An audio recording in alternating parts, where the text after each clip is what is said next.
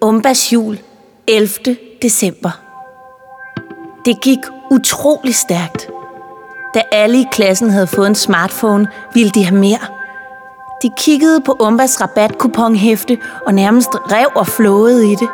Der var så mange ting, de ville have, så mange ting, de bare kunne få ved at rive en side ud. Og Umba overdængede dem med gaver, og i starten sagde de tak, men efterhånden blev de bare mere og mere grådige. Yvonne var helt fraværende. Umba havde givet hende så mange gaver, at hun kun tænkte på at komme hjem og tænde for alle hendes maskiner på én gang. Iføre sig alt sit mærketøj og alle sine nye smykker. Stemningen var helt anderledes i dag, end den havde været, da de trøstede Yvonne. Nu var den hektisk. Hektisk og larmende. Og der var ingen, der gjorde noget ved det. Det eskalerede, og flere af børnene kom op og slås. Umbas hue mistede i løbet af dagen sin farve. Til at starte med havde den været helt rød, og nu blev den mere og mere grå. Og da hun sad hjemme i stuen sammen med sine forældre, som bare kiggede ned i deres iPad, som hun havde foræret dem, og talte om biler og vaskemaskiner og tørretumbler og hvad ved jeg, begyndte Umbas hue at smuldre. Hun kiggede ned på Prop og sagde, Prop, hvad sker der? Han kiggede op på hende, og så sagde han bare, Wuff.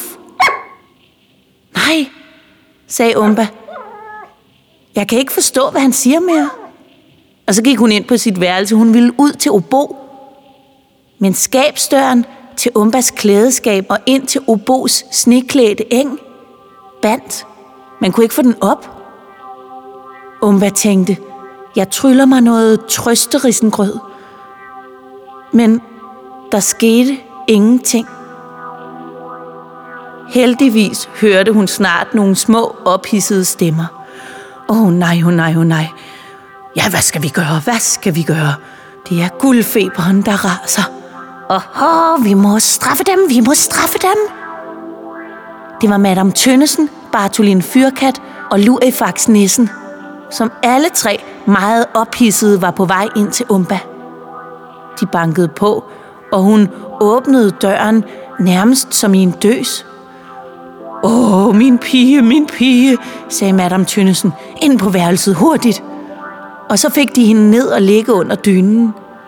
Madame Tønnesen sad og ædede hende over håret, ligesom Umbas mor plejede at gøre. Men det var helt tydeligt, at lige nu havde Umbas mor ikke tid til andet end sin skærm og sig selv. Vi må skynde os, inden hun falmer helt, sagde Bartolin Fyrkat. Åh, oh, hvor skrækkeligt, hvor skrækkeligt, sagde Madame Tønnesen. Vi må straffe dem, åh, oh, vi må straffe dem, sagde Lurifax Nissen. Stille, sagde Madame Tønnesen, og han tav øjeblikkeligt. Han havde øjensynlig respekt for den gamle nisse. Umba, umba, du lider af guldfeber, sagde Madame Tønnesen. Rolig nu, min lille skat. Nu skal jeg nok passe på dig. Find smittekilden, Bartolin. Find den nu. Og Bartolin gennemsøgte hele værelset, indtil han til sidst fandt det afrevne rabatkuponhæfte. Her er den, sagde han. Uh, lad mig få fingre i den, lad mig få fingre i den, så skal jeg finde gerningsmanden og straffe ham, sagde Lurifaksnissen. Rolig nu, sagde Madame Tynnesen. Vi må besinde os. Vi må tænke os om, før vi handler. Bartolin Fyrkat iførte sig nogle meget tykke handsker. Og dernæst drog han en tryllestav frem fra sine underbenklæder. Til den slags sort magi virker kun det stærkeste trylleri, sagde han, og pegede på rabatkuponhæftet og udstødte nogle mærkelige halslyde. Og straks efter gik kuponhæftet op i røg. I en mærkelig grøn flamme. Og til sidst lå der bare noget sort smulder på gulvet. Umba fik det straks bedre. Fortæl os, hvad der er sket, Umba, sagde Madame Tønnesen. Lurifax nissen. Ja, vi skal have hævn. Rolig, Lurifax, sagde Bartolin. Lurifax tav. Jo, sagde Umba. Vi var på vej til julemanden, Obo og jeg, og så blev vi ført væk af en slags virvelvind og ned på en parkeringsplads. Og der mødte jeg den mærkelige dame med den lyserøde paryk. Åh, oh, sagde Madame Tønnesen og kiggede alvorligt på Bartolin Fyrkat. Sikke da, sikke da, sagde Bartolin. Hvad? sagde Umba. Du har været udsat for et angreb på dit rene hjerte. Vi kan kurere dig, men din klasse, dine forældre, åh, oh, jeg ved ikke, hvordan det skal gå med dem. Det må du tage dig af, når du er blevet rask. Ser du, hele vores del af verden lider af den her sygdom, guldfeberen, og har lidt af den i hundredvis af år. Men den er ved at tage ekstra til, og det er også det, der tager på julemanden. Stakkels mand bliver udnyttet som reklamesøjle. Han bliver brugt og smidt væk igen, som noget af alt det ravelse, de prøver at sælge os. Jeg nåede ikke derop, sagde Umba. Jeg kom aldrig frem. Nej, sagde Madame Tønnesen og rystede trist, trist på hovedet. Og nu er det for sent. Han er væk. Måske for altid. I sengen i morges lå der kun en håndfuld hvidt støv. Ak ja. Nej, sagde Umba.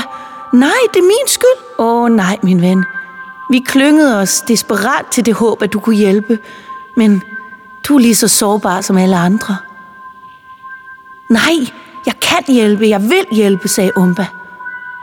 Og i det hun sagde det, begyndte hendes hue at materialisere sig igen. Fra det grå støv voksede den spidse røde nissehue op, og Umba skyndte sig at tage den på, og hun følte sig med det samme frisk igen.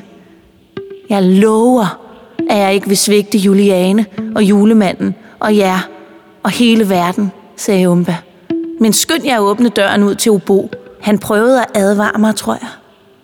Og så løb hun ud og gav Obo et kæmpe kram, og hun råbte på prop, prop, prop, og prop råbte, Umba, Umba, gå tur, gå tur.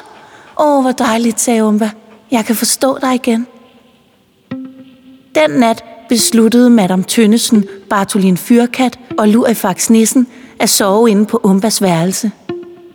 Fra nu af forlader vi dig ikke. Vi bliver nødt til at beskytte dig, indtil vi finder ud af, hvem det er, der er ude efter dig. Og så lagde de sig alle sammen til at sove på det lille værelse.